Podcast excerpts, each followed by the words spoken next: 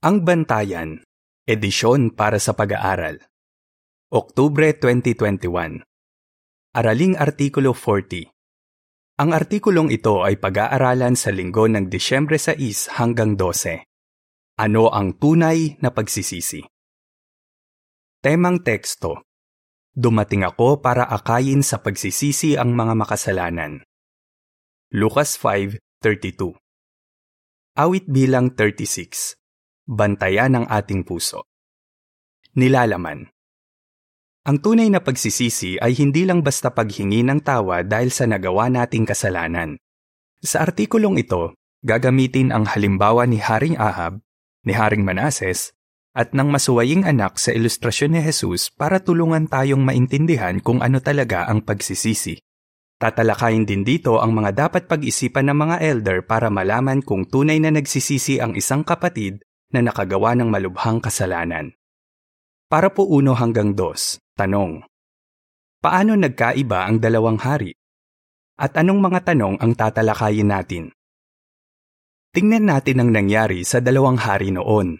Ang isa sa kanila ay namahala sa 10 tribong kaharian ng Israel, at ang isa naman ay sa 2 tribong kaharian ng Huda. Nabuhay sila sa magkaibang panahon, pero marami silang pagkakapareho. Pareho silang nagrebelde kay Jehova at pareho nilang inimpluwensyahan ang bayan niya. Pareho silang nagkasala ng idolatria at pagpatay. Pero may pagkakaiba rin sila. Isa sa kanila ang patuloy na gumawa ng masama hanggang sa mamatay siya. Pero ang isa ay nagsisi at pinatawad sa mabibigat na kasalanan niya. Sino sila? Sila sina Ahab na hari ng Israel at Manases na hari ng Huda. Mula sa pagkakaiba ng dalawang haring ito, marami tayong matututuhan tungkol sa pagsisisi. Ano ang pagsisisi? Paano ito maipapakita? Mahalagang malaman natin ito dahil gusto nating mapatawad tayo ni Jehova kapag nagkasala tayo. Para masagot ang mga tanong na yan, pag-uusapan natin ang dalawang haring ito at titingnan natin kung ano ang matututuhan natin sa nangyari sa kanila. Pagkatapos, tatalakayin natin ang itinuro ni Hesus tungkol sa pagsisisi. Ang matututuhan natin sa nangyari kay Haring Ahab. Para po 3, tanong. Anong klaseng hari si Ahab? Si Ahab ang 7th hari ng 10 tribong kaharian ng Israel. Napangasawa niya si Jezebel na anak ng hari ng Sidon, isang mayamang bansa sa Hilaga. Malamang na dahil dito, nadagdagan ng kayamanan ng Israel pero lalo lang nasira ang kaugnayan ng bansa kay Jehova. Si Jezebel ay isang mananamba ni Baal. Sinulsulan niya si Ahab na suportahan ang kasuklam-suklam na relihiyon niya na nagsasagawa ng prostitusyon sa templo at paghahandog pa nga ng mga anak sa Diyos-Diyosan. Lahat ng propeta ni Jehova ay nanganganib noong reyna si Jezebel. Ipinapatay niya ang marami sa kanila. Si Ahab naman ay mas masama sa paningin ni Jehova kaysa sa lahat ng nauna sa kanya. Unang Hari 16:30. Nakikita at alam na alam ni Jehova ang lahat ng ginagawa nina Ahab at Jezebel. Pero dahil sa awa, ipinadala ni Jehova si Propeta Elias para babalaan ang bayan niya na magbago at bumalik sa kanya bago mahuli ang lahat. Pero hindi nakinig sina Ahab at Jezebel. Para po 4, tanong. Ano ang sentensya kay Ahab at ano ang reaksyon niya? Dumating ang panahon na nagdesisyon ng kumilos si Jehova.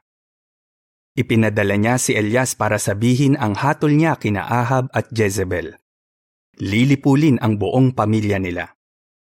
Natauhan si Ahab sa mga sinabi ni Elias at bigla na lang nagpakumbaba ang mayabang na haring ito. Unang Hari 21:29. Para po 5 at 6, tanong. Bakit natin masasabi na hindi totoong nagsisi si Ahab? Kahit nagpakumbaba si Ahab, makikita na hindi siya totoong nagsisi. Hindi niya inalis ang pagsamba kay Baal sa kaharian niya. Hindi rin niya itinaguyod ang pagsamba kay Jehova. Makikita rin sa ibang ginawa ni Ahab na hindi talaga siya nagsisi. Nang magsabi si Ahab kay Haring Jehoshaphat ng Huda na samahan siya nito sa pakikipagdigma sa mga Siryano, sinabi ni Jehoshaphat na sumangguni muna sila sa isang propeta ni Jehova. Ayaw ni Ahab noong una. Sinabi niya, may isa pa na pwede nating lapitan para makasangguni tayo kay Jehova. Pero galit ako sa kanya dahil hindi siya humuhula ng mabubuting bagay tungkol sa akin, kundi laging masasama. Pero kumonsulta rin sila kay Propeta Micaias. At masamang balita nga para kay Ahab ang inihula nito. Imbes na magsisi at humingi ng tawad kay Jehova, ipinakulong ni Ahab ang propeta. Unang Hari 22, 7-9, 23 at 27. Kahit na ipakulong ng masamang hari ang propeta ni Jehova, natupad pa rin ang hula tungkol sa kanya. Napatay si Ahab sa digmaan. Deskripsyon ng larawan para sa parapo 5 at 6. Galit na inutusan ni Haring Ahab ang mga bantay na ikulong ang propeta ni Jehova na si Micaias. Ayon sa caption, dahil hindi tunay ang pagsisisi ni Haring Ahab, ipinakulong niya ang propeta ng Diyos. Parapo 7, tanong. Ano ang sinabi ni Jehova tungkol kay Ahab pagkamatay nito? Pagkamatay ni Ahab, makikita kung ano ang tingin sa kanya ni Jehova. Nang makauwi ng ligtas ang mabuting hari na si Jehoshaphat, ipinadala ni Jehova si Propeta Jehu para sawayin siya dahil sa pakikipag-alyansa kay Ahab. Sinabi ng propeta ni Jehova, ang masama ba ang dapat mong tulungan at ang mga napopoot ba kay Jehova ang dapat mong mahalin? Ikalawang Kronika 19:2. Pag-isipan ito, kung totoong nagsisi si Ahab, hindi sasabihin ng propeta na masama siya at napopoot kay Jehova. Maliwanag, kahit ipinakita ni Ahab na nalungkot siya sa mga ginawa niya, hindi siya tunay na nagsisi. Parapo 8, tanong. Mula sa nangyari kay Ahab, ano ang matututuhan natin tungkol sa pagsisisi? Ano ang matututuhan natin sa nangyari kay Ahab? Nang marinig niya ang mensahe ni Elias tungkol sa kapahamakan na mangyayari sa pamilya niya, nagpakumbaba si Ahab sa umpisa. At maganda yun. Pero makikita sa sumunod na mga ginawa niya na hindi mula sa puso ang pagsisisi niya. Kaya ang pagsisisi ay hindi lang basta pagpapakita ng kalungkutan. Tingnan natin ang isa pang halimbawa na tutulong sa atin na maintindihan kung ano ang tunay na pagsisisi. Ang matututuhan natin sa nangyari kay Haring Manases.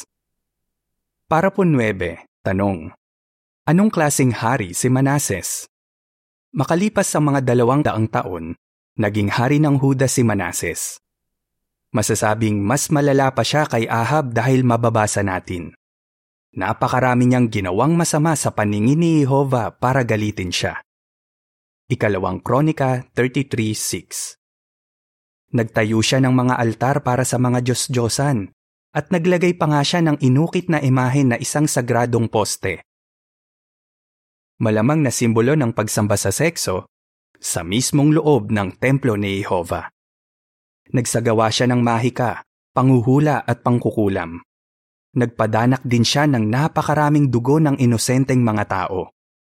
Kasama sa karumal-dumal na pagpatay niya ang pagsunog sa sarili niyang mga anak bilang handog sa mga Diyos-Diyosan. Ikalawang Hari 21, 6 at 16. Para po Jis, tanong.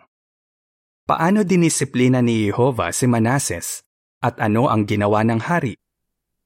Gaya ni Ahab, nagmatigas si Manases at binaliwala niya ang babala ng mga propeta ni Jehova. Kaya pinasalakay ni Jehova sa Huda ang mga pinuno ng hukbo ng hari ng Assyria at binihag ng mga ito si Manases gamit ang mga pangawit at iginapos ng 2 kadenang tanso at dinala sa Babylonia. Habang nakabilanggo sa Babylonia, malinaw na nakapag-isip-isip si Manases. Siya ay patuloy na nagpakumbaba ng husto sa Diyos ng kanyang mga ninuno at nagmakaawa pa nga siya sa Diyos niyang si Jehova. Sa katunayan, patuloy siyang nanalangin sa Diyos. Unti-unti nang nagbabago si Manases. Kinikilala na niya si Jehova bilang Diyos niya at nanalangin siya sa kanya ng patuloyan.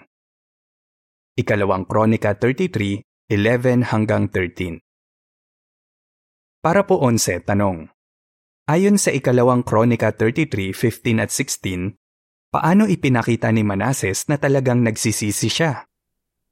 Sinagot ni Jehova ang mga panalangin ni Manases. Nakita niya sa mga panalangin nito na talagang nagbago ang puso nito.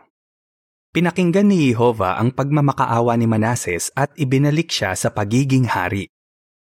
Ginawa ni Manases ang buong makakaya niya para ipakita na talagang nagsisisi siya. Di tulad ni Ahab, nagbago siya. Inalis niya ang pagsamba sa mga diyos-diyosan at itinaguyod ang tunay na pagsamba. Mababasa sa Ikalawang Kronika 33, 15 at 16. At inalis niya ang mga diyos ng mga banyaga at ang idolo sa bahay ni Jehova at ang lahat ng altar na itinayo niya sa bundok ng bahay ni Jehova at sa Jerusalem. Pagkatapos, ipinatapon niya ang mga yon sa labas ng lungsod. Inihanda rin niya ang altar ni Jehova at naghandog siya roon ng mga haing pansalo-salo at mga hain ng pasasalamat. At sinabi niya sa Huda na paglingkuran si Jehova na Diyos ng Israel. Para magawa yon, kinailangan ni Manases ng lakas ng loob at pananampalataya. Sa loob ng maraming taon, naging masamang impluwensya siya sa kanyang pamilya, sa prominenteng mga tao at sa mga nasasakupan niya. Pero sa mga huling taon ng paghahari niya, sinikap niya na ituwid ang ilan sa masasamang bagay na nagawa niya. Malamang na naging magandang impluwensya siya sa apo niyang si Josias na naging napakabuting hari. Deskripsyon ng larawan para sa parapo 11. Ipinag-utos ni Haring Manases na sirain ang mga imaheng inilagay niya sa templo. Ayon sa caption, dahil tunay ang pagsisisi ni Haring Manases, inalis niya ang pagsamba sa Diyos-Diyosan. Parapo 12, tanong. Mula sa nangyari kay Manases, ano ang matututuhan natin tungkol sa pagsisisi? Ano ang matututuhan natin sa halimbawa ni Manases?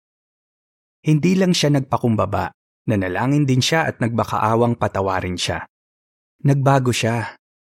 Ginawa niya ang buong makakaya niya para ituwid ang masasamang bagay na nagawa niya. Sinamba niya si Jehova at tinulungan ang iba na gawin din yon. Makikita sa nangyari kay Manases na may pag-asa pang mapatawad kahit ang mga nakagawa ng napakabigat na mga kasalanan. Kitang-kita natin na ang Diyos na Jehova ay mabuti at handang magpatawad. Awit 86:5. Papatawarin niya ang mga tunay na nagsisisi. Parapo 13, tanong. Ano ang isang mahalagang aral tungkol sa pagsisisi? Ilarawan. Hindi lang basta nalungkot si Manases sa mga nagawa niyang kasalanan. May mahalagang itinuturo ito tungkol sa pagsisisi. Pag-isipan ito. Nagpunta ka sa isang bake shop para bumili ng cake. Pero imbes na cake, isang itlog lang ang ibinigay sa iyo ng tindera. Matutuwa ka kaya? Siyempre hindi. Tatanggapin mo na ba ang itlog kapag sinabi ng tindera na kailangan yon para makagawa ng cake? Siyempre hindi pa rin. Ganyan din kapag nagkasala ang isa.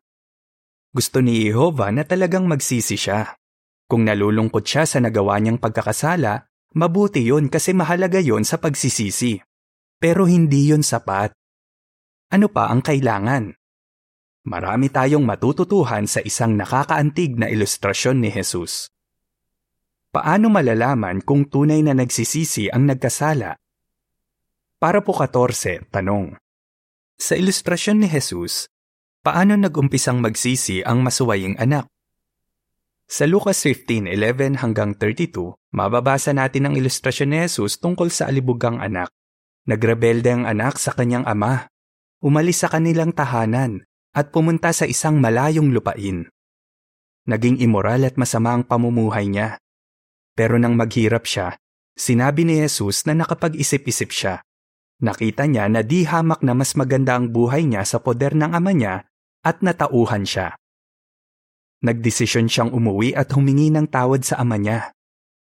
Mahalaga na nakita ng anak kung gaano kalaki ang pagkakamali niya. Pero sapat na ba yon? Hindi.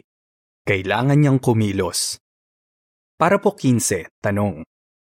Paano ipinakita ng masuwaying anak sa ilustrasyon ni Hesus na talagang nagsisisi siya?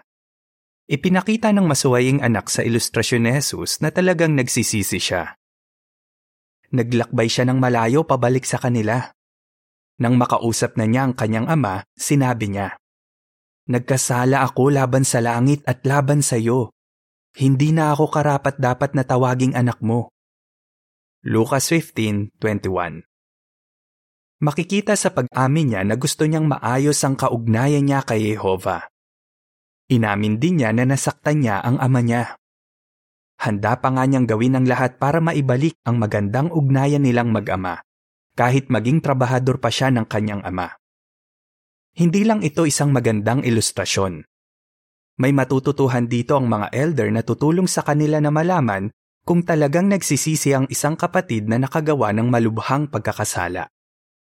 Description ng larawan para sa parapo 14 at 15. Pagod na pagod ang masuwaying anak dahil malayo ang nilakbay niya, pero natuwa siya nang makita niyang malapit na siya sa bahay nila. Ayon sa caption, nang matauhan ang masuwaying anak, naglakbay siya ng malayo pabalik sa kanila. Parapo 16, tanong. Bakit mahirap para sa mga elder na malaman kung talagang nagsisisi ang isa? Hindi madali para sa mga elder na malaman kung talagang nagsisisi ang isa na nagkasala ng malubha. Bakit? Hindi kasi sila nakakabasa ng puso. Kaya kailangan nilang makakita ng ebidensya na talagang pinagsisisihan ng kapatid ang pagkakasala niya at na nagbago na siya. Sa ilang kaso, baka napakalala ng pagkakasala ng isa, kaya hindi makumbinsi ang mga elder na nakipag-usap sa kanya na talagang nagsisisi siya. Parapo 17, tanong sa A. Anong halimbawa ang nagpapakitang hindi sapat ang basta pagkalungkot para ipakita ang tunay na pagsisisi? Tanong sa B. Batay sa Ikalawang Korinto 7:11, ano ang dapat makita sa isang tunay na nagsisisi? Tingnan ang isang halimbawa. Isang brother ang maraming taon na palang nangangalunya. Sa halip na humingi ng tulong, itinago niya sa misis niya, mga kaibigan niya, at mga elder ang immoral na ginagawa niya. Pero bandang huli, nabisto rin siya. Nang ipakita sa kanya ng mga elder ang ebidensya, umamin siya at parang lungkot na lungkot sa ginawa niya. Sapat na kaya yun? Tsak na hindi lang basta pagkalungkot ang kailangang makita ng mga elder na humahawak sa kaso. Kasi sa kasong ito, hindi lang basta nadala ng sitwasyon ang brother at minsan lang nagkasala, kundi paulit-ulit niyang ginawa yon sa loob ng maraming taon.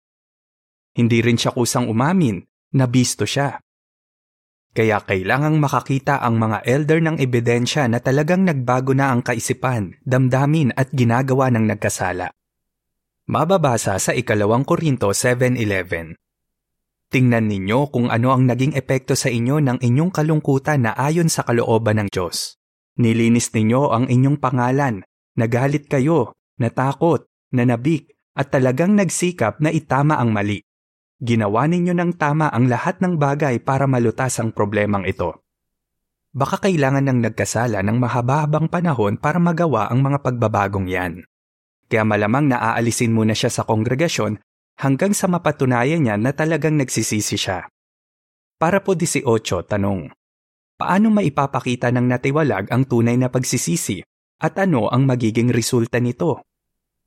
Para ipakitang talagang nagsisisi siya, regular na dadalo sa pulong ang isang natiwalag at susundin niya ang payo ng mga elder na regular na manalangin at mag-aral ng Biblia. Sisikapin din niyang iwasan ang mga sitwasyon na pwedeng makatukso sa kanya na magkasala ulit. Kung gagawin niya ang lahat para maayos ang kaugnayan niya kay Jehova, makakatiyak siya na lubusan siyang papatawarin ni Jehova at ibabalik siya ng mga elder sa kongregasyon. Alam ng mga elder na magkakaiba ang mga kaso ng malulubhang pagkakasala, kaya maingat nilang sinusuri ang bawat kaso at iniiwasang humatol ng padalos-dalos. Parapo 19, tanong. Ano ang kailangan para maipakita ang tunay na pagsisisi? Ezekiel 33:14-16. Natutuhan natin na ang tunay na pagsisisi ay hindi lang basta paghingi ng tawad dahil sa nagawa nating kasalanan. Kailangan nating baguhin ang ating isip at puso at gawin ng tama. Kailangan din nating talikuran o itigil ang masamang ginagawa natin at sumunod ulit sa mga pamantayan ni Jehova. Mababasa sa Ezekiel 33:14-16. At kapag sinabi ko sa masama, tiyak na mamamatay ka. Pero tinalikuran niya ang paggawa ng kasalanan at ginawa kung ano ang makatarungan at matwid, ibinalik ang panagot, binayaran ang ninakaw niya, at tumigil siya sa paggawa ng mali at sumunod sa kautusan na umaakay sa buhay, tiyak na patuloy siyang mabubuhay, hindi siya mamamatay. Hindi gagamitin laban sa kanya ang alinman sa nagawa niyang kasalanan. Patuloy siyang mabubuhay dahil ginawa niya kung ano ang makatarungan at matwid. Ang pinakamahalagang dapat gawin ng nagkasala ay ayusin ang nasirang kaugnayan niya kay Jehova. Akayin sa pagsisisi ang mga makasalanan. Para po 20 at 21, tanong. Paano natin matutulungan ang isa na nakagawa ng malubhang kasalanan? Ipinakita ni Hesus ang isang mahalagang dahilan ng kanyang ministeryo nang sabihin niya, "Dumating ako para akayin sa pagsisisi ang mga makasalanan." Lucas 5:32. Dapat na ganyan din ang gawin natin. Paano kung nalaman mo na nakagawa ng malubhang kasalanan ang isang malapit na kaibigan mo? Ano ang dapat mong gawin? Lalo lang mapapasama ang kaibigan mo kung pagtatakpan mo ang kasalanan niya. Hindi mo yun maitatago dahil nakikita yun ni Jehova. Matutulungan mo ang kaibigan mo kung sasabihin mo sa kanya na gusto siyang tulungan ng mga elder.